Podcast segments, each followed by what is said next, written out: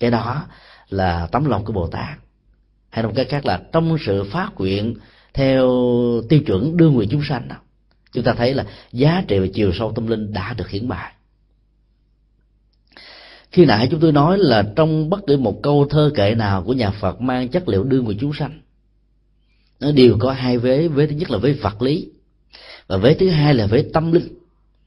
Vế tâm linh là nhu cầu cần có và nhu cầu cần đạt của các hành giả còn cái vế thứ nhất là sự quán tưởng như là một cơ sở cần thiết để chúng ta tu tập. Ở đây đó, hòa thượng đã làm công việc tạo cơ sở quán tưởng cho các học tăng, cho các vị xuất gia, cho tất cả tăng chúng và phật tử tại tổ đình ấn quang. Hình ảnh của hòa thượng là một đối tượng để quán chiếu. Và chất liệu tâm linh đó là cái vế thứ hai đó đó là sự thanh tịnh, sự trang nghiêm, sự hành trì, sự tinh tấn có thể có mặt và là nhu cầu cần thiết cho sự thăng tiến đời sống tâm linh đạo đức của mọi hành giả. Cái vế thứ hai đó là cái vế mà tất cả mọi người quan sát sẽ học được và đạt được ở giá trị này. Cho nên đó, nếu như chúng ta muốn đông đo trong lời ước nguyện của chúng ta trở thành một lời phát nguyện hay chỉ là một lời nguyện ước mang chất liệu của vị kỷ đó thì chúng ta hãy đông đo chiều sâu cái vế thứ hai tâm linh này liệu thông qua những điều chúng ta mong đợi đó là có được giá trị tinh thần từ những gì đạt được thông qua việc làm của chúng ta hay không? Nếu câu trả lời là có đó, thì nó là phát nguyện. Nếu câu trả lời là không, thì đó chỉ là sự cầu nguyện. Không chừng đó, các thần linh như là bà chúa sứ sẽ, gọi là ban cho cái phúc sai lầm, phúc lộn đó nguyễn thị linh trở thành nguyễn thị thiên. Cho nên người cần có con thì không có, mà người không cần có con thì có là uổng và khổ đau cho cuộc đời nhiều lắm. Cái đây là điều mà chúng ta cần phải phải lưu tâm. Chúng ta cũng còn biết đến một vị ờ, hòa thượng mang chất liệu của bồ tát trong thời hiện đại đó là cố hòa thượng thích thiện hoa. Suốt cuộc đời của hòa thượng dấn thân cho phật pháp. Ngày hòa thượng chết á, mở cái thùng két ở trong tủ của hòa thượng ra chỉ còn có một hai đồng cắt có nghĩa là bao nhiêu tiền ta cúng cho phùng phước sương, bao nhiêu tấm lòng của người phật tử, hòa thượng đều lấy đó để phục vụ cho giáo hội, cho trang nghiêm giáo hội, cho sự phát triển giáo hội, cho sự lệ lạc quần chúng. Không hề có bất cứ một sự sử dụng cho cá nhân nào. Tấm lòng cao thượng đó đã làm cho đạo Phật Việt Nam trong những thập niên 60 và 70 đó thịnh, phát triển, tạo ra một bước ngoặt lịch sử chưa từng có và đỉnh cao như cái đó là sự ra đề của trường đại học dạng anh và hệ thống trường trung học bồ đề. Mở ra những bước chân đi chuyển hóa cho tầng lớp phật tử tri thức tiếp cận được chiều sâu tâm linh của phật pháp. Công lao đó nằm ở hòa thượng thích thiện hòa hòa thượng có một thói quen là hút thuốc, dĩ nhiên là hòa thượng không hút thuốc trước quần chúng. Ít ai biết rằng là hòa thượng đào cao đức trọng như vậy lại có một thói quen là hút thuốc lắm. Dĩ nhiên thói quen đó không có gì là xấu hòa thượng tiện hoa và hòa thượng tiện hòa ở cạnh bên phòng của nhau. Dách phòng á, ở phần bên trên á, tám tấc còn lại tiếp giáp với lại cái trần nhà đó là một khoảng trống. Khói của thuốc nó sẽ phủ trùm lên trên. Mỗi khi hòa thượng thiện hoa kéo một điếu thuốc nào đó biết rằng vì pháp vụ của mình có cơn nghiện hòa thượng thích thiền hòa đã phát nguyện lớn. Mỗi khi thấy khói phi phà trong phòng thì hòa thượng lại đi qua tâm sự và phật pháp đàm đạo về những việc phật sự lớn ở trong giáo hội. Tuy nhiên, với tấm lòng quý trọng và kính mến bạn, hòa thượng thiện hoa phải dùi tắt đi điếu thuốc lá. Và thượng thiện hòa làm như vậy chừng năm bảy lần. Từ đó về sau, cái cơn nghiện và cái thói quen hút thuốc của hòa thượng thiện hoa cũng tan biến theo mày khói luôn sự phát nguyện mang chất liệu của sự chuyển hóa lớn lắm. Nó không cần phải được thể hiện bằng lời nói. Là lúc đó chúng ta làm rất ít mà chúng ta kể nhiều lắm. Đi đâu chúng ta cũng kể đó. Cái trống trong chùa văn minh là của tôi á tôi cúng đó. À, tôi để cái tên dưới đó nhìn là cái góc bên trái là biết được liền. Cái tượng phật ở trên chánh điện chùa quang minh là cả gia đình của tôi lo. Tốt lắm đẹp lắm. Tôi mua từ đá non nước ở ờ, ở việt nam. Quý lắm hiếm lắm. Dĩ nhiên tất cả những điều hãnh diện tự hào về những phước báo chúng ta làm không có gì là sai. Nếu nó là một cơ hội để trình bày cho những người khác, theo đó đó, họ cùng phát tâm giống như chúng ta, thì đó cũng là một sự phát nguyện. Chính vì thế mà trong đạo lý nhà phật thường dạy chúng ta về hạnh nguyện tán dương công đức. Các vị phật, các vị bồ tát còn tán dương công đức lẫn nhau chẳng hạn như chúng ta đọc một đoạn kinh ở trong a di đà kinh á, khi như lai thế tôn làm việc khó làm, truyền bá đạo lý pháp môn tịnh độ đơn giản, nhưng giá trị và chất liệu nhất tâm bất loạn trở thành yếu tố tâm linh, giúp cho mọi căn cơ trình độ có thể thực tập thành công. Thì điều đó đã làm thành công mà vượt ra ngoài sức tưởng tượng của rất nhiều người. Đức như lai a di đà vô cùng khâm phục, tán thán và ngài là tán thán đức a di đà rồi mười phương thế tôn là tán thán đức phật a di đà đức phật thích ca là tán thán ngài, rồi cả mười phương phật là tán thán đức phật thích ca. Chư phật tán thán lẫn nhau, không phải là khen nhau đâu. Không phải để tạo ra liên minh giống như chúng ta. Chúng ta phải đưa lên rất nhiều chương trình chính sách rồi chúng ta nói rằng đây là cái dân chủ, đây là cái tự do, đây là cái hạnh phúc, đây là tự do tín ngưỡng để chúng ta tạo ra những liên minh cho chính trị à, đằng này thì các ngài nói lên một điều là chân lý của đạo đức chân lý của an lạc chân lý của hạnh phúc thông qua các pháp môn đó cần phải được xác quyết để cho niềm tin của hành giả được thiết lập và thông qua đó dẫn đến sự hành trì thông qua một phát nguyện bằng ngôn ngữ là phát nguyện bằng tâm tưởng hay là sự dấn thân bằng hành động cụ thể. Các ngài đã từng tán dương lẫn nhau cho nên khi quý vị làm những việc ừ, đáng khen, thì trong chùa thường ghi nhận bằng một tấm bằng tán dương công đức. Có nhiều người nói, con làm việc này con không cần đâu, thầy ơi. Cho nên để tên con là vô danh. Thực ra vô danh cũng là một cái danh. Càng để vô danh nhiều chừng nào thì người ta còn tò mò tìm hiểu chừng đó trong một quyển kinh ấn tống mà để tên vô danh ủng hộ đến năm ngàn quyển, mà tổng số ấn tống đó chỉ có năm ngàn năm trăm quyển thôi. Người ta sẽ hỏi là vô danh này là ai? Phật tử nào vô gặp thầy trụ trì cũng nói, thầy ơi cho con biết cái người vô danh này là người nào. Phát tâm mãnh liệt quá. Cho nên cái vô danh đó tạo ra sự chú ý. Do đó, quý phật tử không cần phải làm việc này.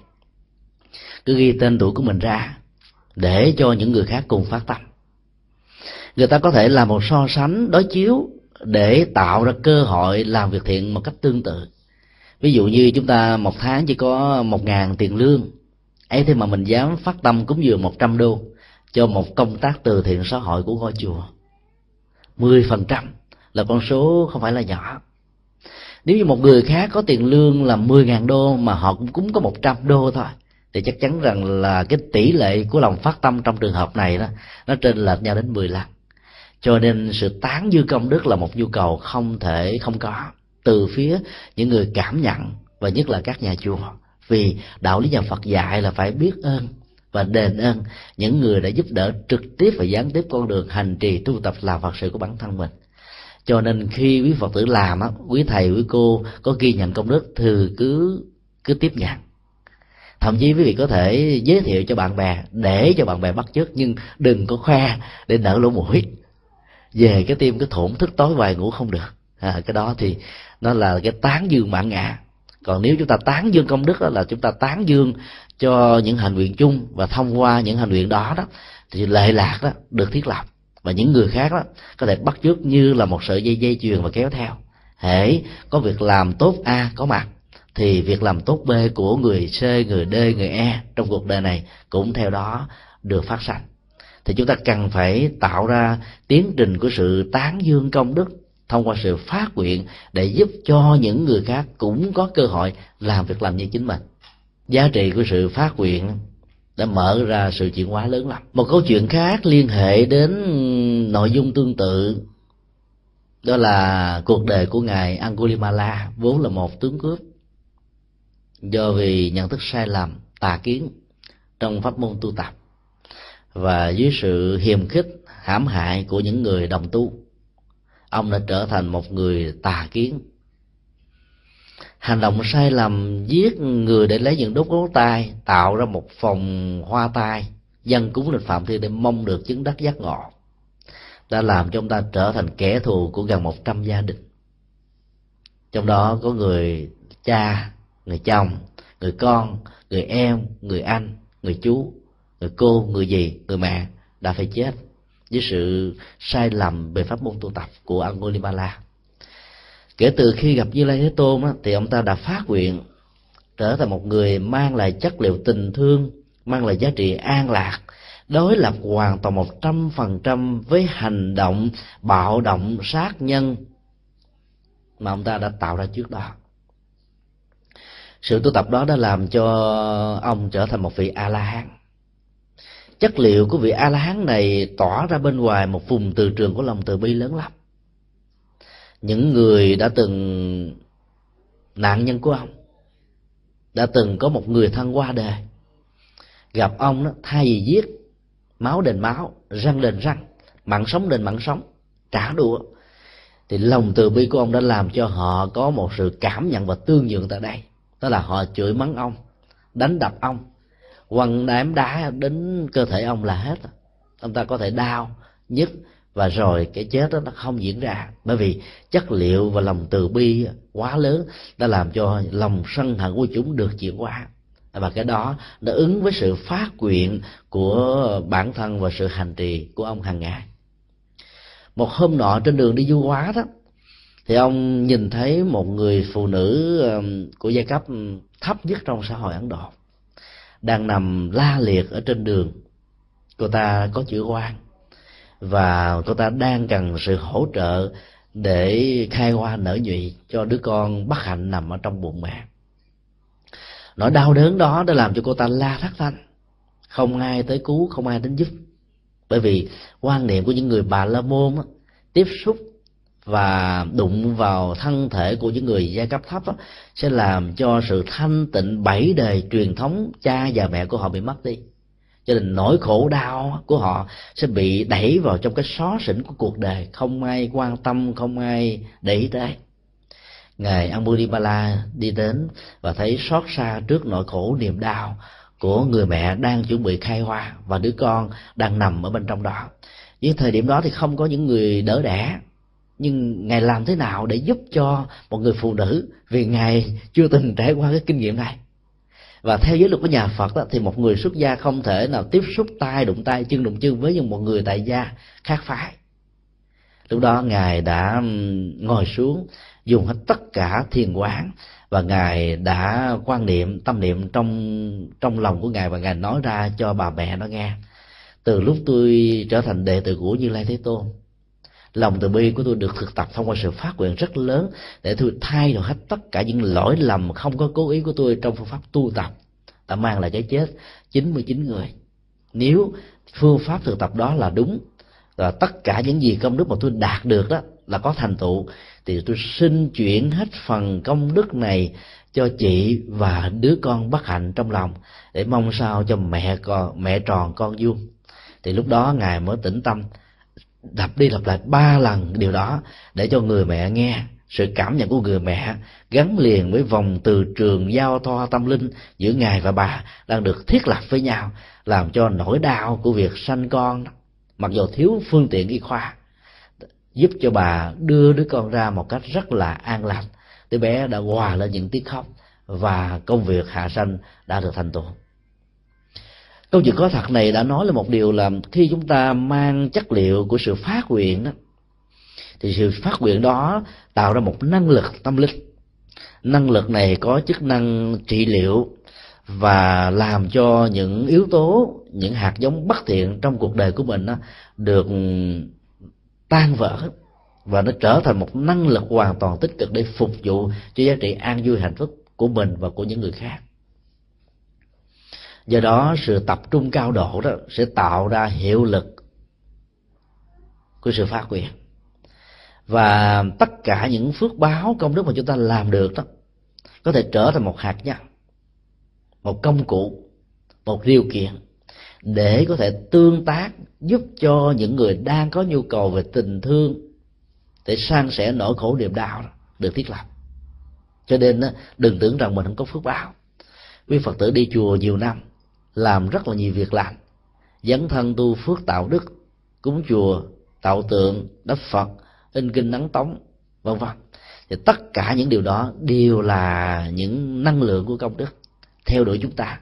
Miễn là chúng ta đừng chuyển nó qua sự phục vụ cho bản thân mình thì trở nên quả báo của nó rất là nhỏ hẹp. Cho nên hãy chuyển tất cả cái đó cho nỗi khổ niềm đau được thay hình đổi dạng trở thành một cái gì đó của hoa trái hạnh phúc và an vui trong cuộc đời, thì chúng ta có thể làm được. Câu chuyện có thật này là một bài học lịch sử để chúng ta không bao giờ khinh thường tiềm năng của mình. Mỗi người có một tiềm năng của lòng từ bi rất lớn, có tiềm năng của tự giác rất lớn. Nhưng khi chúng ta không tin tưởng rằng mình có tiềm năng đó đó, thì chúng ta sẽ không bao giờ phát huy nó. Hoặc có phát huy đó thì chúng ta làm nửa chừng thôi do đó cứu kết cục á, chúng ta sẽ đánh mất đi những cái mà mình vốn có mà lại không sử dụng được. Có một vị xuất gia trẻ tại Việt Nam tên là Phổ Giác. Vị thầy này trước khi đức xuất gia đó là một người mà có thể nói là tứ đổ từ không gì không biết. Xì ke ma túy cũng có. Ăn chơi sa đọt cũng có tất cả những điều đó đã đẩy cuộc đời của vị thầy này đó vào trong một cái bế tắc. Tự tử ba lần mà không chết. Sau đó ờ, nhờ người hướng dẫn cho nên đã gặp được Phật pháp, trở thành một vị xuất gia. Sau khi tu tập ờ, dưới một môi trường tâm linh rất là nghiêm khắc, các thói quen của nghiện rượu, nghiện thuốc, nghiện xìu ke ma túy đã được cai nghiện trong vòng một năm và thành tựu một cách trọn vẹn mà không hề có những hỗ trợ của thuốc thang. Điều gì đã làm cho vị thầy này đã thành công trong sự tu tập? Rất đơn giản, đó là sự phát nguyện. Vì bổn sư của vị thầy này đã dạy cho ông ta một phương pháp thực tập, đó là làm nhà bếp. Lấy theo hành nguyện của tổ ờ, lục năng, tổ huệ năng, một vị tổ thứ sáu của thiền tâm trung hoa đã làm cho chất liệu tâm linh thiền trung hoa có ờ, ảnh hưởng của nền văn hóa trung quốc và tạo ra cái chất liệu của vô ngã và ứng dụng hành trì một cách rất có hiệu quả trong cuộc đời. Hàng ngày vị thầy chỉ cho phép cái vị xuất gia mới này làm công việc nấu nướng ba lần một ngày, phục vụ cho mấy trăm người ăn chắc chắn rằng là vị thầy sẽ không thể nào tạo cơ hội cho người học trò mới của mình có thời gian để suy nghĩ về những thói quen cũ trong quá khứ. Các thói quen đó nó được chuyển hóa. Đầu tiên, sự chuyển hóa được diễn ra dưới hình thức là bị tìm quên. Vì những gì mà mình à, tiếp xúc mới đó sẽ có một năng lực phủ trùm, làm cho các hạt giống cũ đó không có cơ hội để ngóc đầu dài và nếu như chúng ta duy trì tiến trình đó một cách lâu dài và liên tục đó, thì các hạt giống mới này sẽ có một chức năng là thay thế hoàn toàn. Đến độ đó, hạt giống cũ được chuyển hóa một cách trọn vẹn. À, hơn thế nữa đó, trong phương pháp thiền quán, chúng ta có thể ứng dụng vào việc nấu bếp, là đốt các phiền não mỗi động tác nhóm lửa, quạt khói, vân vân. Nếu được hỗ trợ bằng sự phát nguyện và hành trì quán tưởng như những gì Đức Phật đã dạy trong phẩm tịnh hành của kinh Hoa Nghiêm thì lúc đó cái năng lực tu tập của con người hành giả này sẽ giúp cho người đó đó thiêu đốt được những hạt giống của thói quen ăn chơi, những hạt giống của thói quen cơ nghiện, những hạt giống của những thói quen tiêu thụ trong cuộc đời và dẫn đến sự thành công. Tất cả những việc làm đó nó ngoài sự nỗ lực phi thường, nó còn là sự phát nguyện và chính sự phát nguyện đã tạo ra sự nỗ lực. Chính vì thế mà tất cả những người phật tử đi chùa nên tìm một cái hành vi gì đó để phát nguyện.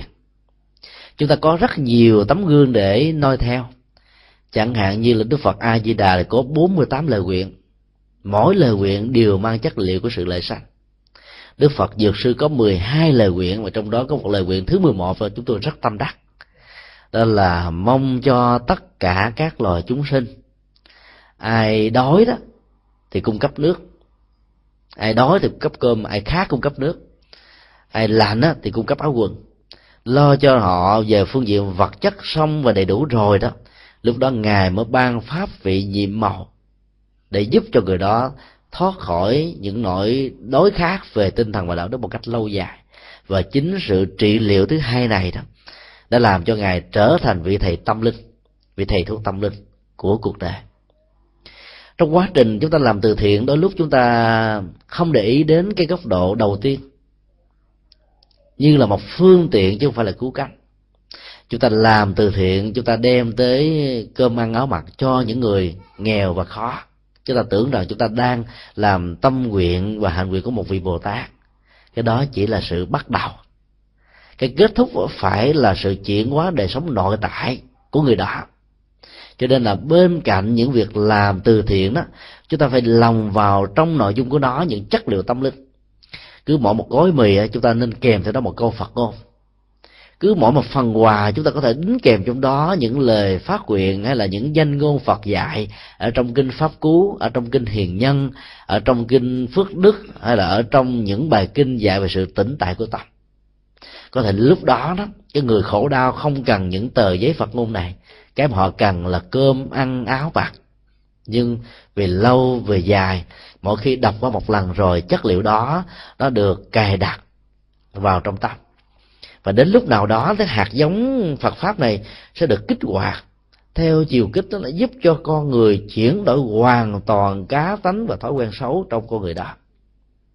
Nếu chúng ta làm được việc này là chúng ta đang là phát nguyện rất lớn từ hành nguyện của đức phật dược sư, đức phật thầy thuốc hoặc là chúng ta có thể bắt chước ừ, đức bồ tát địa tạng, địa ngục vị không, thời bắt thành phật. Cho đến lúc nào mà cảnh giới địa ngục, tức là cảnh giới đâm thê chém mướn, cảnh giới của ờ, đại bằng xanh đại bằng đỏ, cảnh giới của nỗi khổ đau cùng cực, cảnh giới của sự tranh chấp hận thù, cảnh giới của chiến tranh, cảnh giới của lòng vị kỷ, vân vân, chưa được chuyển hóa một cách trọn vẹn và cho đến lúc nào con người hay là một người nào đó, một chúng sanh nào đó vẫn còn những tâm lý đó, thì ngài tuyên thệ sẽ không bao giờ thành phật. Bởi vì thành phật phỏng có giá trị gì khi mà nỗi khổ niềm đau của cuộc đời vẫn còn đè nặng.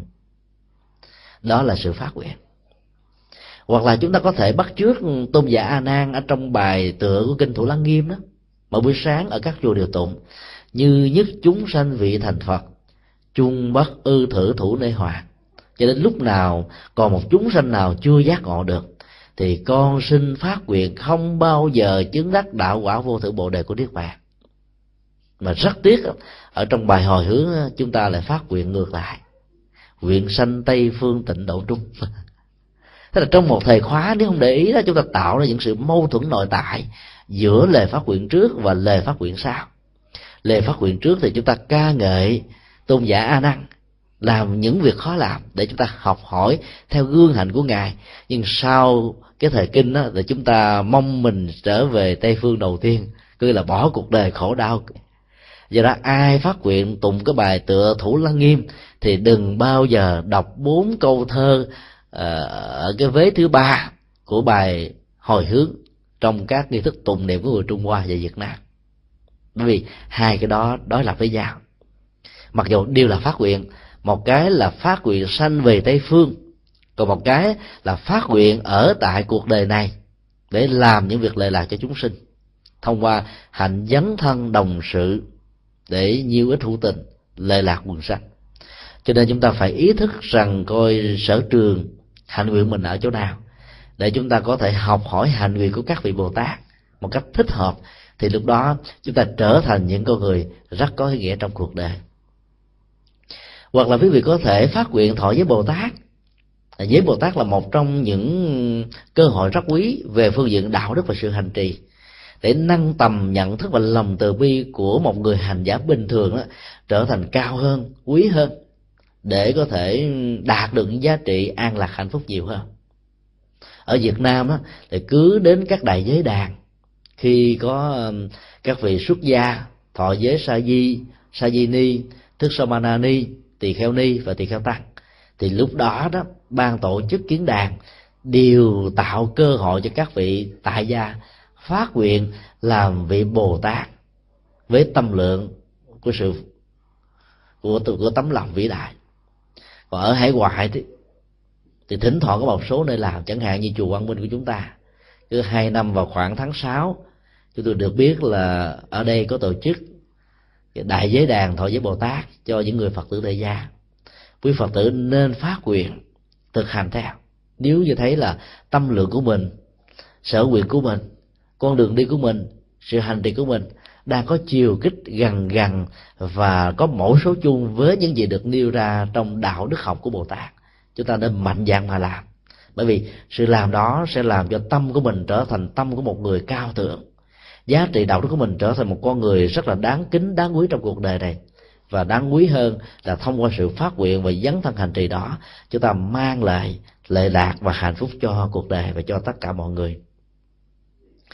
Chúng tôi tạm à, kết thúc à, đề tài về sự phát nguyện như là những lời gợi ý nho nhỏ cùng ôn lại để chúng ta cùng hành trì những tiêu chí đạo đức mà Đức Phật đã để lại trong kinh. Và kế đến thì chúng ta sẽ có phần uh, dẫn đáp.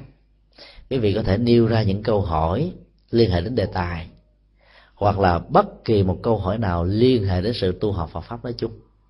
Nếu ai ngại thì có thể viết giấy đưa lên. Còn mạnh dạng thì đứng tại chỗ à, có thể ngồi tại chỗ và nêu câu hỏi chúng tôi sẽ trao đổi theo những gì mà chúng tôi có thể biết được để đóng góp cho quý vị. A di đà phật. Kính bạch pháp sư hồi nãy thầy có nói về vấn đề của người xuất gia đức phật dạy khi mà đảng sáng đi xuống, có thể vi phạm, giết nhiễu hại chúng sanh đó. Thì nhân đây con xin đặt một cái câu hỏi. Tất cả phật tử tại gia hay xuất gia của chúng ta ngày hôm nay, khi mà đi bác sĩ, có một số bị bệnh nhiễm trùng. Chúng ta biết rõ nó là vi trùng. Và nếu như vậy thì tại gia và chúng ta có nên dùng thuốc trụ sinh hay không?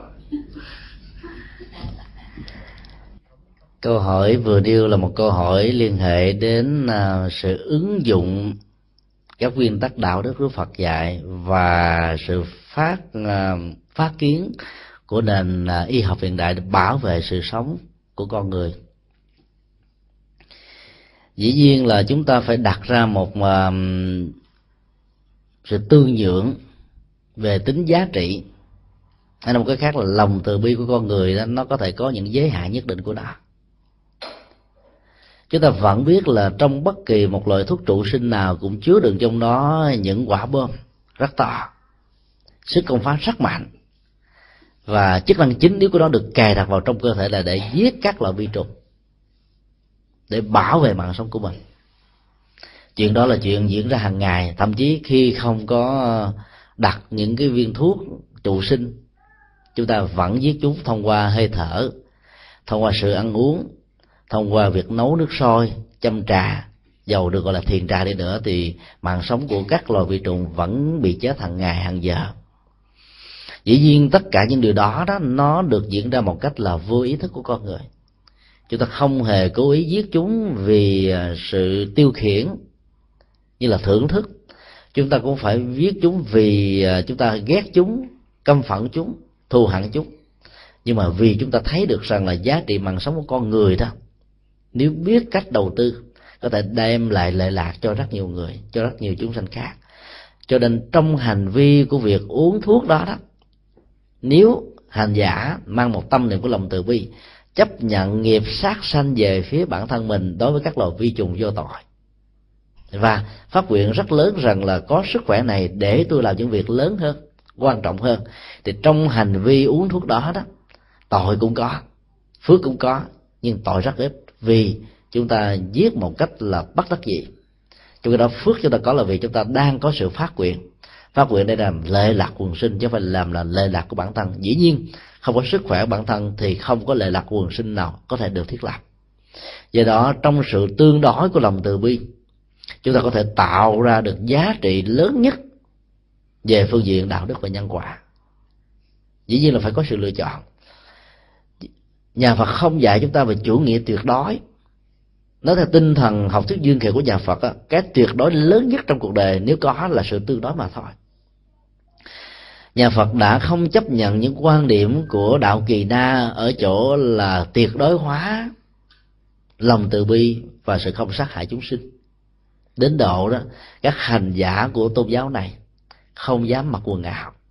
Họ đã dùng một khái niệm, một ngôn từ rất là lịch thiệp, đó là mặc áo không khí. Tức là cha mẹ sinh ra như thế nào thì để quy như thế đó. Bởi vì sự mặc quần áo đó tạo ra rất nhiều lớp vi trùng ở trong áo. Và mỗi lần đi giặt vậy là vô số các loại vi trùng sẽ bị giết chết. Chính vì thế mà những người hành giả theo kỳ đại giáo qua năm suốt tháng cũng không hề tâm mỗi cái kỳ cái tọ cái cọ trên cơ thể tạo ra cái chết của các loài chúng sinh. Sự cực đoan đó, đó đã không được đức phật ờ, tán dương. Vì sự cực đoan này đã làm ảnh hưởng sức khỏe đối với phần lớn các hành giả. Dĩ nhiên có một số hành giả quen thực tập có cấu trúc cơ thể vật lý đặc biệt có thể vượt qua cơn lạnh gần không độ ở miền Bắc Ấn Độ và cái cơn nóng trên 42 độ C hàng năm. Nhưng phần lớn thì không thích hợp được chính vì thế mà tôn giáo này, mặc dầu có nhiều nỗ lực về hạnh từ bi, giáo dục cho quần chúng thương tưởng và bảo hộ các chúng sinh thông qua sự phát nguyện, nhưng nó không trở thành một tôn giáo đại diện cho tấm lòng từ bi như là đạo phật đã có. Do đó, đề cập đến cái sự tuyệt đối nhất thì không bao giờ có. Và muốn có được sự tương đối trong cái tuyệt đối nhất thì nhà Phật dạy là trong mọi hành động thương tổn chúng sanh một cách vô ý thức chúng ta phải nạp vào năng lượng của lòng từ bi để chuyển hóa. Nếu các hành động khác có được chất liệu của lòng từ bi này, thì cái đó vẫn được xem là một hành vi nhiều cái thu tình, lệ lạc chúng sanh. Và cái đó vẫn có thể chấp nhận được. Và sự thương tổn về nhân quả vẫn có. Nhưng giá trị lệ lạc nó lớn hơn. Cho nên trong cái tổn hại ít và cái lớn hơn là phước lộc nhiều đó, thì chúng ta nên chọn. Thì cái đó vẫn có thể được chấp nhận.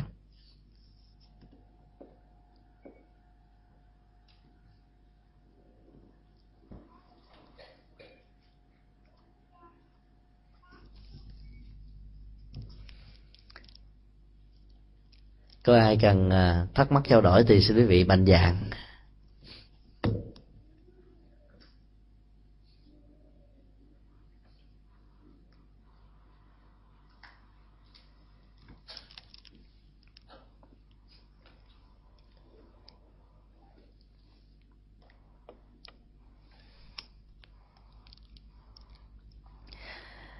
trong khi chờ đợi quý vị à, nêu câu hỏi đó có, có ai với câu hỏi giơ tay. Thì chúng tôi xin kể một câu chuyện nói về sự khác nhau giữa à, ơ mơ ước và sự à, phát nguyện. Câu chuyện đó liên hệ đến cuộc đời của hoàng tử Nang Đà. Anh em bà con với Như Lai Thế Tôn. Cái ngày ông lên xe hoa với một người tình rất đẹp làm sao sướng coi lòng ông? Nỗi hạnh phúc lớn nhất là được kết hôn với người ông thương. Như là thế tôn đã có mặt trong lễ cưới ngày hôm đó. Như là thế tôn đã cầm chiếc bát khắc thực của ngài đặt lên bàn tay của thái tử nang đà. Và theo truyền thống và phong tục của người ấn độ đó, khi người gia trưởng trong gia đình của mình giao cho mình một cái vật gì thì người đó phải cầm. Cho đến lúc nào cái người giao cầm lại thì thôi vì lễ thế tôn giao xong rồi, ngài cắt cớ, cứ đi. Không hề nói, không hề rằng, không hề giải thích. Ngài cứ đi năng là đi theo. Đi riết rồi đó thì nhìn lại đó là thấy ngài đã tới tịnh xá, nơi ngài đang tu tập. Năng đà quảng hút quá. Cầm cái bát đệ xuống nói là, bạch như lai thế tôn, con đâu muốn tu, con không muốn vô chùa. Ngài hãy cho con về, bởi vì tăng nương đang chờ con ngày nay là ngày trăng mặt của con, hạnh phúc nhất trong cuộc đời con. Xin ngài cho phép con được hưởng những hạnh phúc ái ăn của cuộc đời. Như là thế tôn đã um, dẫn dụ cho ông. Bởi vì mục đích của như lai thế tôn là muốn ông chọn một con đường khác. Cái gia tài của dòng họ sakya đó, sau khi như lai thế tôn xuất gia đi tu, lẽ ra nó trở về quyền thừa kế của la hầu la, con ruột của ngài nhưng như lai thế tôn đã trao cho la hầu la gia tài tâm linh, cho nên là vua tình phạn không có người kế gọi ông phải tìm những người hoàng tử của bên cô, bên cậu, bên gì bên chú, bên bác. Rồi nang đà cũng được đi tu, nhiều hoàng tử khác cũng đi tu. Cuối cùng ma nam phải làm công việc đó để thay thế ngôi vị của vua. Thì nang đà là muốn là mình kế ngôi vua nhưng mà không được, vì như lai thế tôn nhìn thấy ở trong chất lượng nội tâm của vị này đó, có nhiều cái có thể sau này làm đạo được. Cho nên phải phương tiện để quá độ ông giúp cho ông à, trở thành một nhân vật siêu phàm thông qua sự phát nguyện dĩ nhiên cái lúc đầu đó nó bắt nguồn từ một ước nguyện. Như là thế tôn đã tạo ra những loại thần biến phép màu để cho ông du hoàng hai cảnh giới khác nhau. Đầu tiên là cho ông du hoàng cái cảnh giới rất là xấu. Xấu đau xấu đớn hình ảnh con người các loài động vật ở đây làm cho ông ta cảm thấy một lần rồi là ấn tởn da gà, không muốn nhìn lần thứ hai. Và như là thế tôn hỏi ông rằng là so sánh giữa tăng nương của con và những người nữ của ờ, cảnh giới này cũng như là các loài cái của cảnh giới này thì con thấy như thế nào? Nàng đã trả lời đó, chắc chắn rằng là tăng nương của con là đẹp tuyệt trần còn những người nữ và những phái nữ hay là giới nữ đó mà con gặp ở trong cảnh giới vừa qua đó, là xấu đau, xấu đớn, là cho con không thể nào có cảm giác, gọi là có thể sống cô đơn một mình khi thiếu nạn như là thế tôn tạo một thần biến thứ hai cho nang đà có dịp ừ, du hoạn cảnh giới của ờ, các cõi trời. Dĩ nhiên nó là các hành tinh có sự sống của con người. Ở đây đó, chiều cao vóc dáng, hình thù, nhan sắc ờ, nước da đẹp tuyệt vời, đẹp gấp nhiều lần so với tăng nương của đăng đà ông ta mê mẩn các sắc đẹp đó và ông ta nói là, xin như lai thế tôn hãy cho con ở lại đây, cho con lập gia đình tại đây, con không còn muốn trở về dương gian để ở với tăng nữ của con nữa, bởi vì tăng nữ của con so với những tiên nữ này đó không bằng một phần nào cả. Như là thế tôi mới nói, ta hứa với con với một điều kiện con phải tu tập chứng đắc đó, thì ta sẽ giao hết gia tài này cho con quyền kế thừa lấy chẳng những là một tiên nữ mà còn nhiều tiên nữ theo sự lựa chọn ưa muốn của con. Nàng đà mừng quá trời quá đất. Trở về tu tập ngày và đêm thiền quán hành trì. Đến độ đó là các bạn đồng tu cảm thấy khó chịu vô cùng. Người ta mới nói với nhau rằng là cái ông nang đà thế tử kia tưởng đâu tu hành ngon lành tu để lấy vợ thôi tu để lấy các tiên nữ tu để được làm là, là là cái người hưởng thụ trên các cung trời. Ông ta nghe lời ta quán đó khó chịu vô cùng cảm thấy là muốn độn thổ muốn trốn đi khỏi tỉnh xá. Và đi tới đâu người ta cũng kêu tên lên là nang đà là người ham gái nang đà là người tu chỉ muốn được các tiên nữ ông ta hoảng hốt quá. Lúc đó ông ta phải tìm đến đức phật để ờ, cầu cứu. Thì là thế tôn mới dạy ông ta về phương pháp chuyển hóa cảm xúc cái nghệ thuật chuyển hóa cảm xúc là làm thế nào đó để cho dòng cảm xúc của con người đó trở nên bình đẳng hóa trước giới tính nữ và nam.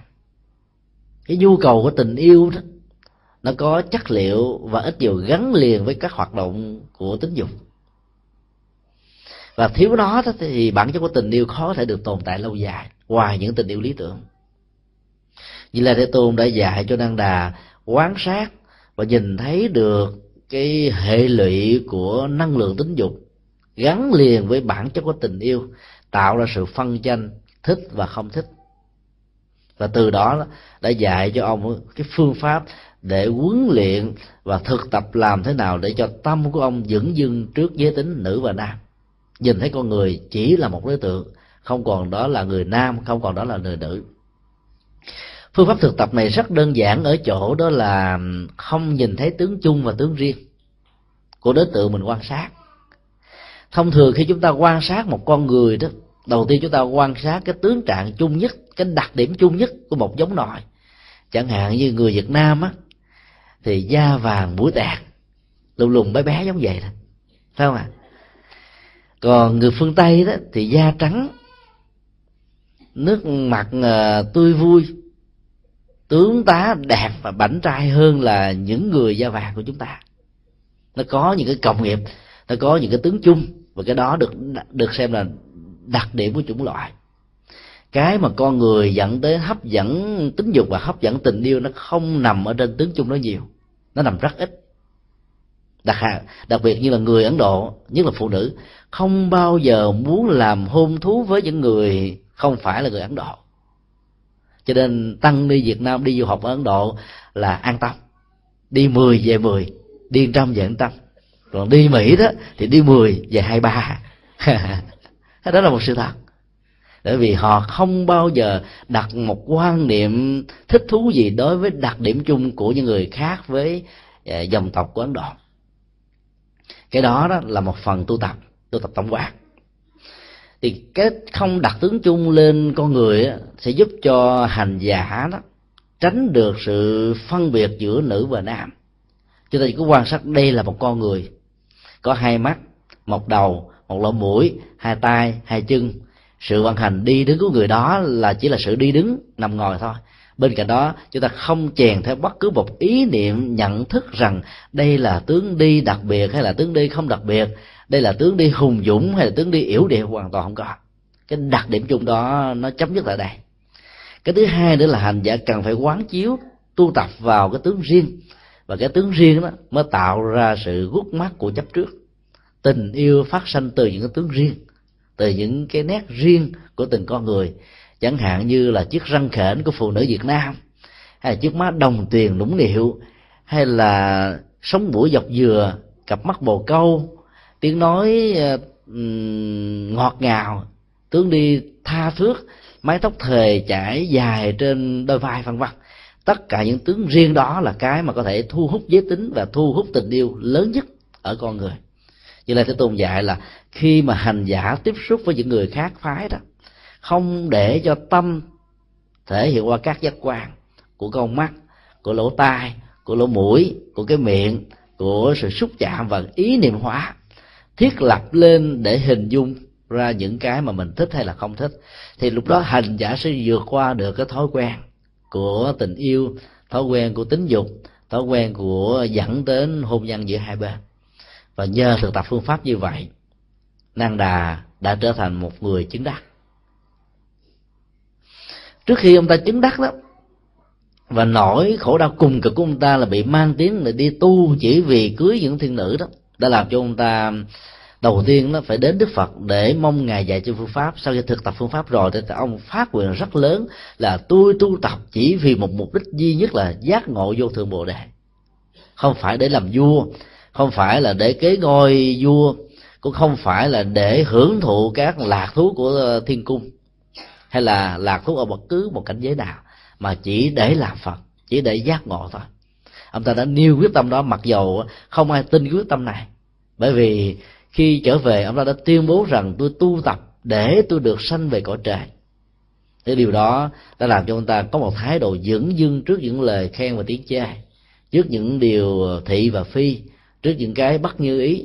Và nhờ đó, trạng thái tỉnh tại đã được thiết lập và ông ta đã thực tập và tu thành công. Cho nên sự phát nguyện là một trong những năng lực rất quan trọng để đẩy con người về phía trước, đặt con người đúng vào trong quỹ đạo cần thiết. Và sự đi trên quỹ đạo cần thiết đó để giúp cho con người đạt được những giá trị cần đạt trong cuộc đời. Cho nên nên là các hành giả phật tử cần phải phát nguyện nhiều, bỏ cầu nguyện đi. Phát nguyện để mang ý nghĩa và tấm lòng của vị tha. Còn cầu nguyện phần lớn chỉ mang chất liệu và tấm lòng của vị kỹ thôi. Và hai con đường có hai giá trị khác nhau dẫn đến hai tác dụng khác nhau trong cuộc đời. Một bên đó, lòng vị kỷ dẫn đến nỗi sợ hãi.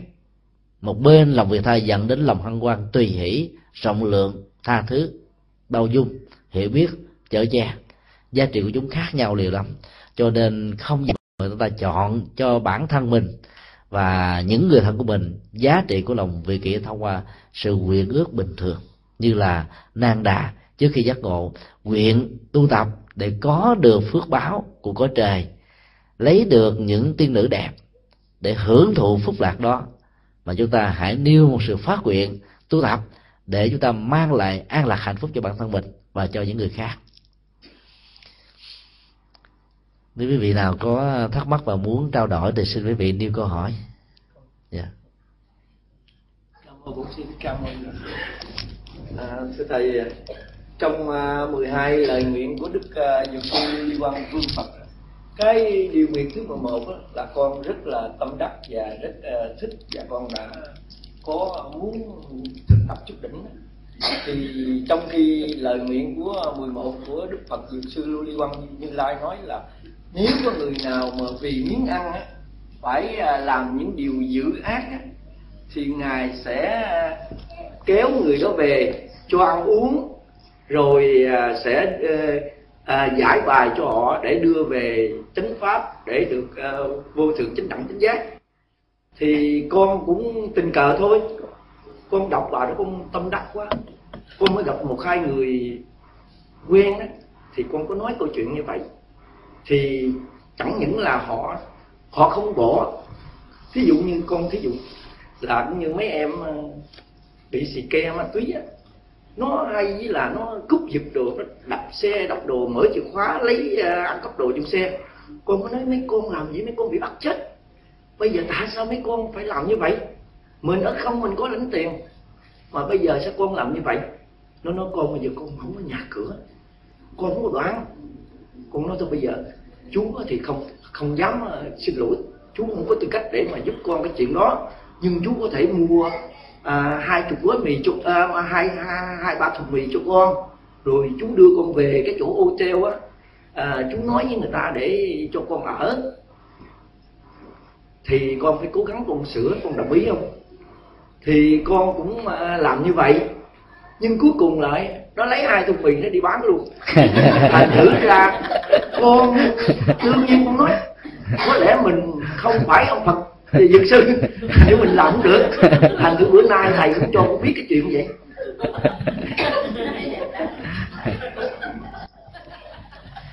Cái câu chuyện ờ, được một vị pháp phụ chúng ta chia sẻ đó nó phản ánh đến ờ, thói quen ứng xử của con người dưới ờ, tác động và sự chi phối của lòng tham. Thói quen á, được quan niệm như là một chất keo sẽ dính chúng ta vào những gì mà chúng ta không thể là vùng vẫy nổi chúng tôi thường à, định nghĩa thói quen á, ban đầu nó như là một cái mạng nhện. Chúng ta có thể à, bứt cái mạng nhện đó một cách rất dễ dàng bằng cách là cầm một cái tâm nhang, khuấy vào ở trong từng cái màng của nó. Và mình nghĩ rằng là những sự tập tành hàng ngày về thực phẩm về món ăn về cách đi đứng nằm ngồi phương tiện giao tế cách thức biểu đạt ngôn ngữ là cái mình có thể thay đổi bất cứ lúc nào theo sự chú ý và chủ quan của mình. Quan niệm đó là một sai lầm. Là bởi vì những gì được lặp đi lặp lại đó nó trở thành một phần sự sống của con người. Và cái đó, đó nó tồn tại với dạng thức một năng lực của thói quen như là một lệnh điều khiển nằm ở bên chiều sâu nhất của vô thức. Chi phối tác động và dẫn chúng theo theo khuynh hướng đó. Do đó về, lâu về dài, thói quen trở thành một sợi dây xích. Chói buộc chúng ta, sai sự chúng ta, và cho trở thành những kẻ thù, xin lỗi, trở thành những người nô lệ để phục dịch cho bản chất thói quen như một cơ nghệ đang diễn ra dĩ nhiên là đối với những người à, nghèo khó quá thì đức phật đã từng nhìn thấy được tâm trạng và thái độ tâm lý của họ nói chung, tức là bằng cùng đa quán. Người thiếu thốn nhiều thì quán trách cuộc đời nhiều lắm. Hoặc là bằng cùng bố thí nan.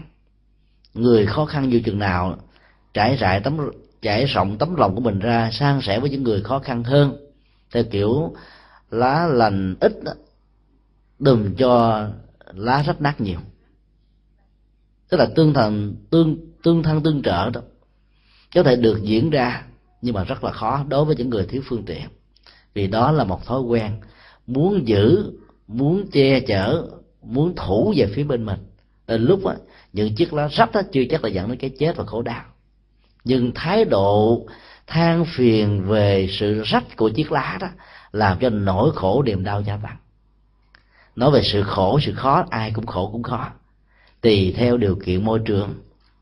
Cái khổ nó có mặt khắp mọi nơi mọi chỗ nhưng mà người có thói quen than giảng trách trời trách đất á thì một sự khổ đau nhỏ đó có thể được cường điệu và nhân lên thành lớn thành to. Rồi đối với những người có bản là sự chịu đựng thông qua sự hiểu biết của tự giác đó, thì những tình trạng rất nguy cấp lớn ấy thế mà đối với họ, nó chẳng có ảnh hưởng gì đến đời sống hàng ngày. Cho nên thái độ đó là một trong những nỗ lực cần thiết để giúp cho con người vượt qua thói quen bằng không có thói quen gì phôi trong tình huống của câu chuyện vừa được chia sẻ đó, thì đứa bé có một thói quen, đó là lừa người khác để dành cái phần ờ, phục vụ cho lòng tham của mình. Và ở đây chúng đã lợi dụng và lòng từ bi, lợi dụng vào tình thương lợi dụng vào tấm lòng của những người nhân ái, để khai thác và phục vụ cho thói quen của lòng tham của chúng. Tình trạng đó bây giờ diễn ra khắp mọi nơi và đặc biệt là ở việt nam. Người ta đã vào chùa để làm việc đó. Người ta biết rằng là quý thầy, quý sư cô sẽ khó có thể từ chối trước một sự than vãn của một người đang bị khổ đau. Họ có thể giả dạng ra một người bị bệnh tật, rồi đang nằm bệnh viện hết tiền để điều trị về chữa chữa trị. Do đó, đứng trước cái bệnh có thể dẫn đến cái chết, ai không thương xót, ai không chia sẻ.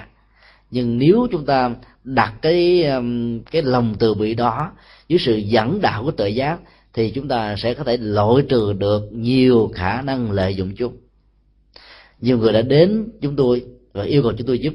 Chúng tôi nói là chúng tôi sẵn sàng giúp và chẳng những thế, còn mời người khác giúp đỡ thêm nữa. Với điều kiện, hãy chứng minh cho chúng tôi biết được rằng đây là một bệnh nhân thật sự. Nhưng vào bệnh viện phải có thẻ bệnh nhân, phải có sổ khám sức khỏe, phải có số phòng, phải có tên bác sĩ. To thuốc phải có bác sĩ ký vào. Mà nếu như người bệnh nhân đó không thể chứng minh bất cứ một điều gì để cho thấy rằng họ là một người bệnh thật sự thì không có lý do gì để chúng ta tạo điều kiện cho người đó làm một việc sai lớn hơn, lợi dụng vào lòng từ bi của người khác.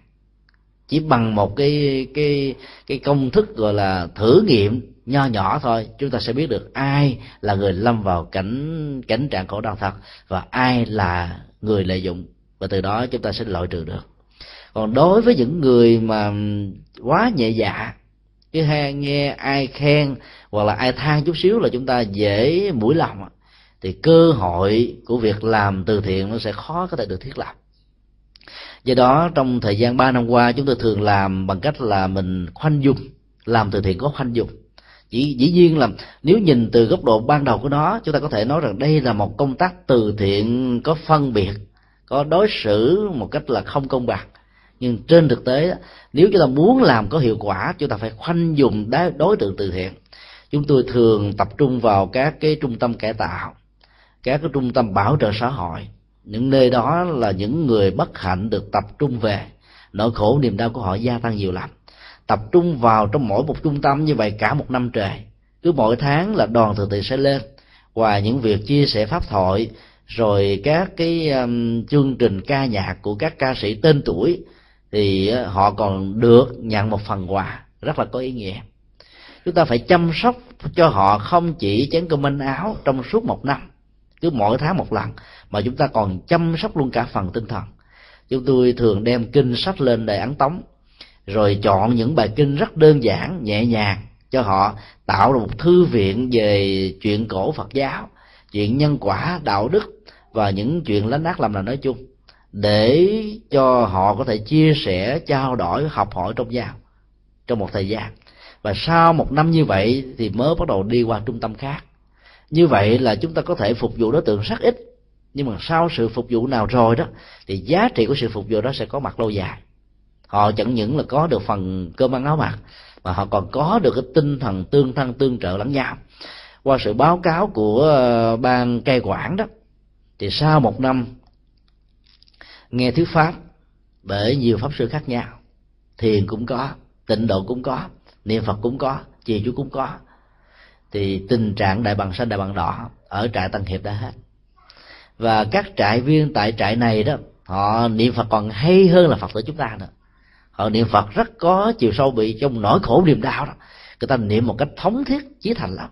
Còn đến lúc mình hạnh phúc quá, mình mình quên đi mình mình niệm qua lo thôi. Còn những người khổ đau thật sự, họ sẽ niệm rất hoành tráng.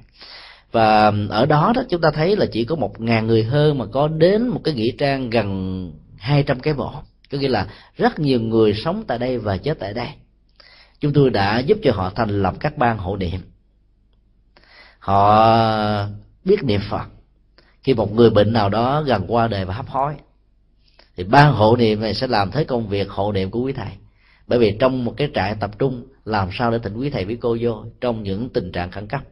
Cho nên họ được huấn luyện, họ có sâu chuỗi, mỗi người một sâu chuỗi trên tay và đồng niệm phật để giúp cho người trại viên của mình có được trạng thái và cảnh giới an lành trước khi nhắm mắt lìa đời. Và họ làm thành công. Sau một năm thì chúng tôi tổ chức lễ quy tập thể. Gần một ngàn người đã quy. Trong số đó có rất nhiều người có nguồn gốc từ thi chúa giáo cho nên khi chúng ta khoanh dùng một đối tượng để làm từ thiện chúng ta sẽ nắm chắc được cái phần lời quyền ước thứ 11 của Đức Phật Dược Sư. Đó là bản chất của sự từ thiện không nằm ở sự chu cấp cơm ăn áo mặc. Bởi vì ngay cả người thế gian còn nói với chúng ta một điều, đó là cứu ngặt chứ không cứu nghèo. Tức là cứu những người trong tình trạng nếu thiếu sự chăm sóc và lo lắng của chúng ta, họ sẽ chết. Còn nghèo khổ, ở đâu cũng có. Do đó phật giáo chúng ta cũng làm theo một cách thức qua sự phát nguyện của đức phật dược sư. Đó là cơm, ăn, áo mặc chỉ là một nhịp cầu. Thông qua nhịp cầu này đó, người tiếp nhận phần quà sẽ không có cảm giác rằng mình là gánh nặng của xã hội. Ở đó chỉ có sự cảm thông, có lòng từ bi, có sự chia sẻ, có sự cứu giúp và chỉ có tình thân giữa con người với con người với nhau. Trong đó mọi sự phân chia tôn giáo màu sắc, nam nữ lớn nhỏ rồi tiền án, tiền sự, bối cảnh xã hội, cũng như là hoàn cảnh gia đình dẫn đến những nỗi khổ niềm đau của họ bị tan biến hoàn toàn. Thì lúc đó đó, cái lòng cảm nhận với sự biết ơn đó của người tiếp nhận sẽ rất là lớn. Lúc đó chúng ta trao thêm cho họ những chất liệu của tâm linh phật giáo, thì họ sẽ nhận với tất cả lòng biết ơn và tôn kính. Thì chỉ khi nào họ tiếp nhận được chánh pháp của đức phật như là một món ăn tinh thần, thì trong nỗi khổ niềm đau họ có thể tự vượt qua được. Cái mục đích của việc làm từ thiện là nằm ở vế thứ hai này. Còn vế thứ nhất chỉ là một phương tiện, một công cụ. Biết sử dụng thì thành công. Không biết sử dụng thì có thể bị lạm dụng. Dẫn đến tình trạng người ta lừa mình. Và từ sự lừa đó, nếu không khéo, lòng từ bi bị tổn thất. Từ đó về sau, mỗi khi gặp cái người nào có hình dáng tương tự là ná như cái cậu bé vừa lấy luôn cả những gói mì gói của mình. Mình sẽ tưởng thần không bao giờ muốn phát tâm lần thứ hai nữa. Cho nên phải hết sức là khéo léo để cho lòng từ bi khỏi bị thương tổn.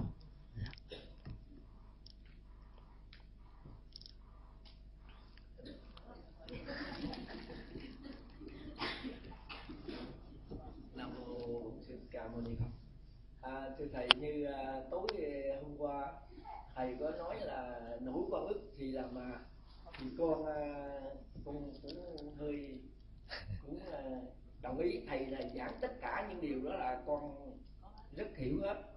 Tuy nhiên mình vẫn còn ẩm bực. Thầy dạy là những nỗi quan ước đó mình không cần phải biết tác giả. Tuy nhiên bây giờ mình muốn không cần nhưng nó đứng trước mặt mình. Thành thử ra rồi con cũng cố gắng mỗi lần gì con cũng cố gắng là à, trong uh, một của uh, Ờ, uh, lương ờ, vương bảo lương tâm mùi á, thì điều thứ 10 á, có nói là thế này nếu mình gặp quan ức á, mình biện bạch á, đính chánh á, thanh minh tinh nga là hèn nhát thành cái con thấy chết rồi. Nó nói mình mình không có mà mình lại mình nói nó mình hèn nhát đó là thất bại quá. Thành cái giải con con. À, câu hỏi vừa nêu uh, nói lên um, hai thái độ ứng dụng tâm lý học Phật giáo để giải quyết sự quan ức ở trong cuộc đời có thể có trong mối quan hệ giữa ta và người. Ngày hôm qua rất nhiều phật tử tại đây không có mặt.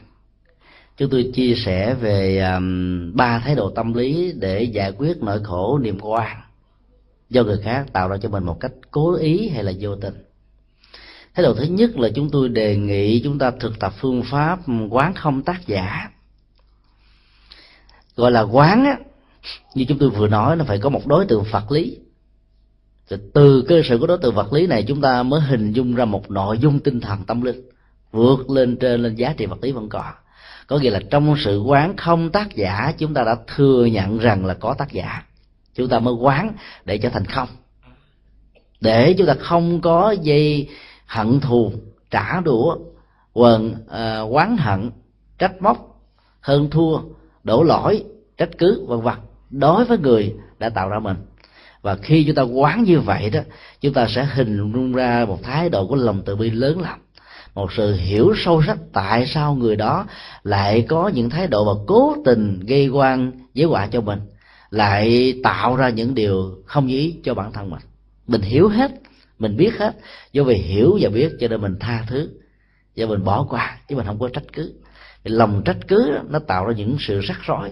Còn hiểu biết để cảm thông đó là một trong những cách thức chúng ta mở cái gốc quan khi quán trái về phía của người tiếp nhận nỗi khổ niềm đau.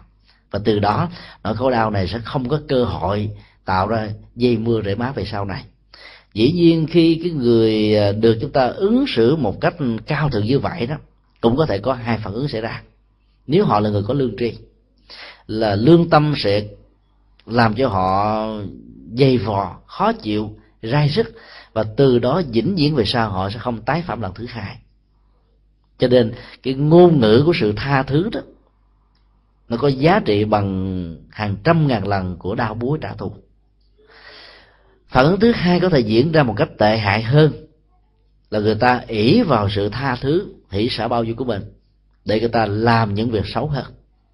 Dĩ nhiên là đứng trước tình trạng đó đó và cứ tiếp tục giữ trạng thái của lòng vị tha cao cả, thì chắc chắn rằng là trong sự giao thoa giữa hai năng lực tâm lý, một cái là của hận thù, lệ dụng vào lòng từ bi, còn một cái là của lòng từ bi đặt trên nền tảng của sự hiểu biết và tha thứ, chắc chắn là phần thắng sẽ thuộc về phần thứ hai, tức là của lòng từ bi và tha thứ.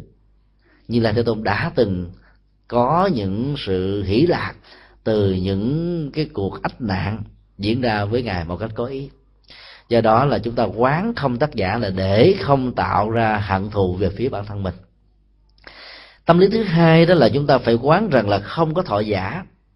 Dòng cảm xúc của nỗi khổ niềm đau đó, nếu chúng ta thừa nhận nó là mình là một nạn nhân, thì nỗi khổ niềm đau sẽ còn hoài. Theo cái thức này đó, chúng ta phải giải tỏa những thái độ ức chế. Từ lúc đó nó gắn liền với trạng thái hận thù, tạo ra một cái nhìn rất là mặc cảm và tự ti chúng tôi thử đem ra một sự so sánh nhỏ. Vào năm 1999 khi đất nước Tây Tạng tổ chức 40 năm kỷ niệm mất nước do sự chiếm đóng của Trung Cộng, thì Đức Đạt Lai Lạt Ma đã vận động quần chúng Tây Tạng của mình là hãy kỷ niệm 40 năm đại chuyển pháp luôn cái quan điểm và sự thay đổi cái tầm nhìn thôi để tạo ra cho tất cả những người Tây Tạng bị mất nước dưới sự xâm lăng của Trung Cộng rằng chúng tôi không phải là nạn nhân của nỗi khổ điềm đau của 40 năm về trước, mà chúng tôi thầm cảm ơn người Trung Hoa vì nhờ có sự xâm lăng đó mà đạo Phật Tây Tạng đã có mặt khắp mọi nơi và mọi chốn. Tiếng nói của Phật giáo Tây Tạng đã trở thành sự lựa chọn của rất nhiều người như là một fashion trong thời hiện đại. Lợi và hại, dĩ nhiên, nó song toàn với nhau nhưng chắc chắn là cái phần lợi và dưới cái nhìn tích cực của đức đại lạt ma đó, tính cách nạn nhân trong con người của mình đã được giải tỏa. Dĩ nhiên nỗi khổ niềm đau quá khứ ai cũng có. Mất nước là nỗi khổ đau lớn nhất của một người lãnh tụ quốc gia như đức đại lạt ma. Nhưng ngài không bao giờ nhìn ngài như là một nạn nhân. Ngài cũng muốn cho tất cả những người dân tây tạng xóa đi cái ức chế tâm lý mặc cảm rằng họ là nạn nhân và nhờ đó, họ sống một cách an lạc trong hiện tại. Và phương pháp đó được nhà Phật gọi là hiện tại lạc trú. Sống với hiện tại, bỏ quên đi quá khứ, chặt đứt đi gốc rễ của nỗi khổ niềm đau đã qua, thì hiện tại mới có thể trổ qua và hạnh phúc của an lạc. Cái phương pháp thực tập này rất đơn giản mà có hiệu quả vô cùng. Là lúc có người Việt Nam của chúng ta, đi đâu mình cũng vẫn còn thói quen nói là chúng tôi là những người Việt tị nạn tức là mình gán ở trên cơ thể, cấu trúc tâm lý nhận thức của mình là tị nạn, trốn nạn. Có nghĩa là mình đã thừa nhận trong đó, mình là thọ giả, tức là người đang tiếp nhận nỗi khổ niềm đau của một chính thể nào đó. Và chúng ta đang đi trốn tránh cái nỗi khổ niềm đau đó. Chúng ta là một nạn nhân.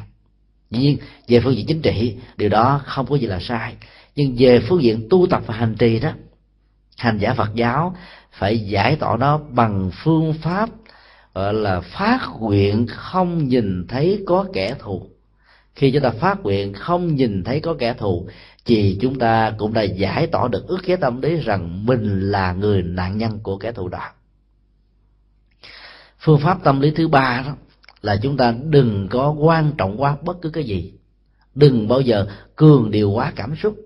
Đừng bao giờ nhân bản vô tính những nỗi khổ niềm đau đã qua bằng cách là họ bỏ quên quá khứ. Thì chúng ta sẽ sống một cách thoải mái an lạc hiện tại. Đây là triết lý tâm lý của nhà phật. Nó có thể đòi hỏi đến sự hy sinh và buông bỏ của chúng ta nhiều lắm đứng về phương diện chính trị chúng ta khó buông. Nhưng đứng về phương diện tu tập á, không buông là bị thiệt thòi. Bởi vì dòng cảm xúc mặc cảm nỗi khổ niềm đau đó chứa chất nhiều chừng nào trong lòng thì thì bất hạnh nó diễn ra nhiều chừng đó trong đời sống của mình do đó chúng tôi mới đề nghị là khi chúng ta bị một nỗi quan xuất hiện đó, thì có thể ứng dụng một trong ba thái độ tâm lý đó để vượt qua nó. Dĩ nhiên giữa lời phật và lời tổ có một sự khác biệt căn bản. Trong lượng bảo dương tam muội đó, thì tổ dạy chúng ta là quan ức không cần biện bạch. Vì biện bạch thể hiện ra mình là một người hèn nhát. Thái độ tâm lý này đó, chỉ có thể được ứng dụng trong một tình huống đặc biệt, đó là mọi lời trình bày về chân lý rằng tôi không phải là tác giả, tôi không phải là người tạo ra nỗi khổ niềm đau, hoàn toàn phản tác dụng và tạo ra cơ hội cho người khác nhận định ngược lại rằng có tịch lên rụt rịch. Có nghĩa là càng nói nhiều thì cái đó là tác giả. Thì lúc đó đó, chúng ta không cần phải biện bạch. Các nhu cầu về thanh minh, thanh nga phải phải dẹp qua một bên nhưng nếu chúng ta áp dụng câu nói đó cho tất cả mọi tình huống còn lại, không khéo chúng ta sẽ tạo ra nỗi quan khiên quán trái trong cuộc đời nhiều hơn. Bởi vì trong cuộc đời của như lai thế tôn, ngài đã từng bị người ta du khống, ngài đã từng người ta bị người ta chụp mũ. Chẳng hạn như các bà la môn đã từng bảo rằng như lai thế tôn là người chủ trương đoạn diệt, là người chủ trương hư vô, là người chủ trương yếm thế ba chủ nghĩa học thuyết này đối với nền tảng văn hóa đạo đức tâm linh của ấn độ là những điều khó có thể chấp nhận được.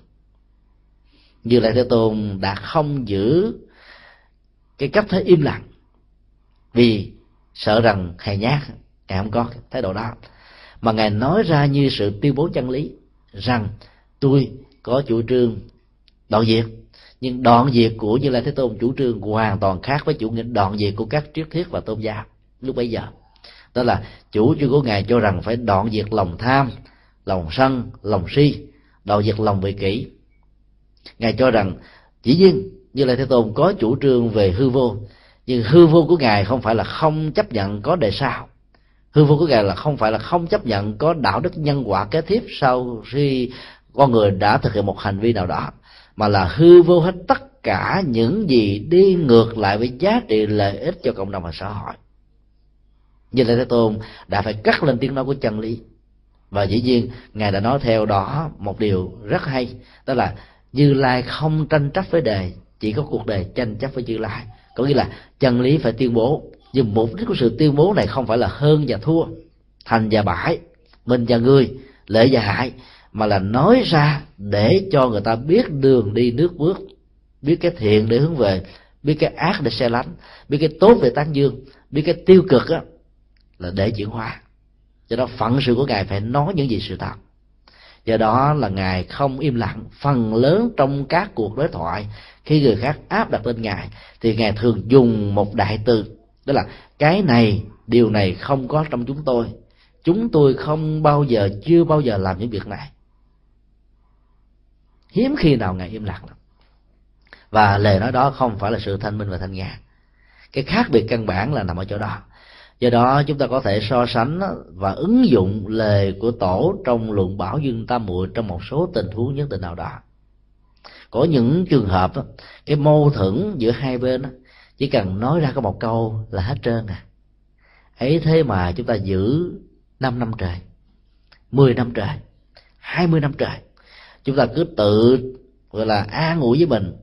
Ảnh có lỗi, ảnh phải nói trước tôi đâu có lỗi đâu, tôi phải tôi mặc gì tôi phải nói. Nếu tôi nói là tôi là người sai lầm. Cho nên bên nào cũng để cái bản ngã mình trương sình lên. Cái sĩ diện, lòng tự ái, và nghĩ rằng nói là hèn nhát. Nên cuối cùng á, một lỗi lầm nho nhỏ đã trở thành một khối nội kết rất lớn. Và khối nội kết đó nếu không giải quyết, và đặc biệt trong mối quan hệ vợ chồng, nó sẽ dẫn đến tình ly thân. Rồi sau đó đó, kết quả nó là tình ly dị ly dị không chưa đủ đâu. Nó sẽ còn tạo ra một cái nỗi nội kết rất lớn là thù hằn với nhau. Mỗi lần nhìn thấy mặt người kia là mình ứa gan lên, khó chịu, cao có, bực dọc. Mà nếu kiềm chế cảm xúc không được là quảnh mặt làm lơ. Đường anh anh đi, đường tôi tôi đi. Chuyện tình đôi ta chỉ thế thôi. Nó rất là nhiều tình trạng như vậy. Cho nên chúng tôi thường đề nghị là chúng ta nên theo phật còn luân bổ dư tâm muội chúng ta ứng dụng trong một vài tình huống nhất định thôi. Chứ đừng ứng dụng cho tất cả mọi tình huống. Hay nói cách khác là ứng dụng lời phật dạy đó phải hiểu được nguồn gốc của nó. Còn bằng không, có thể phản phản tác dụng. Và cái đó là điều nên tránh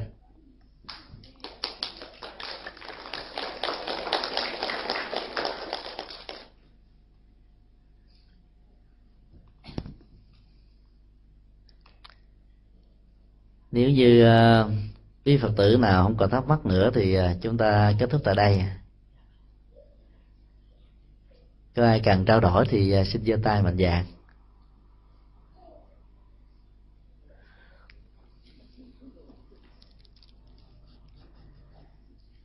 dạ giờ mời chú uh, lý thường nghiệp ha.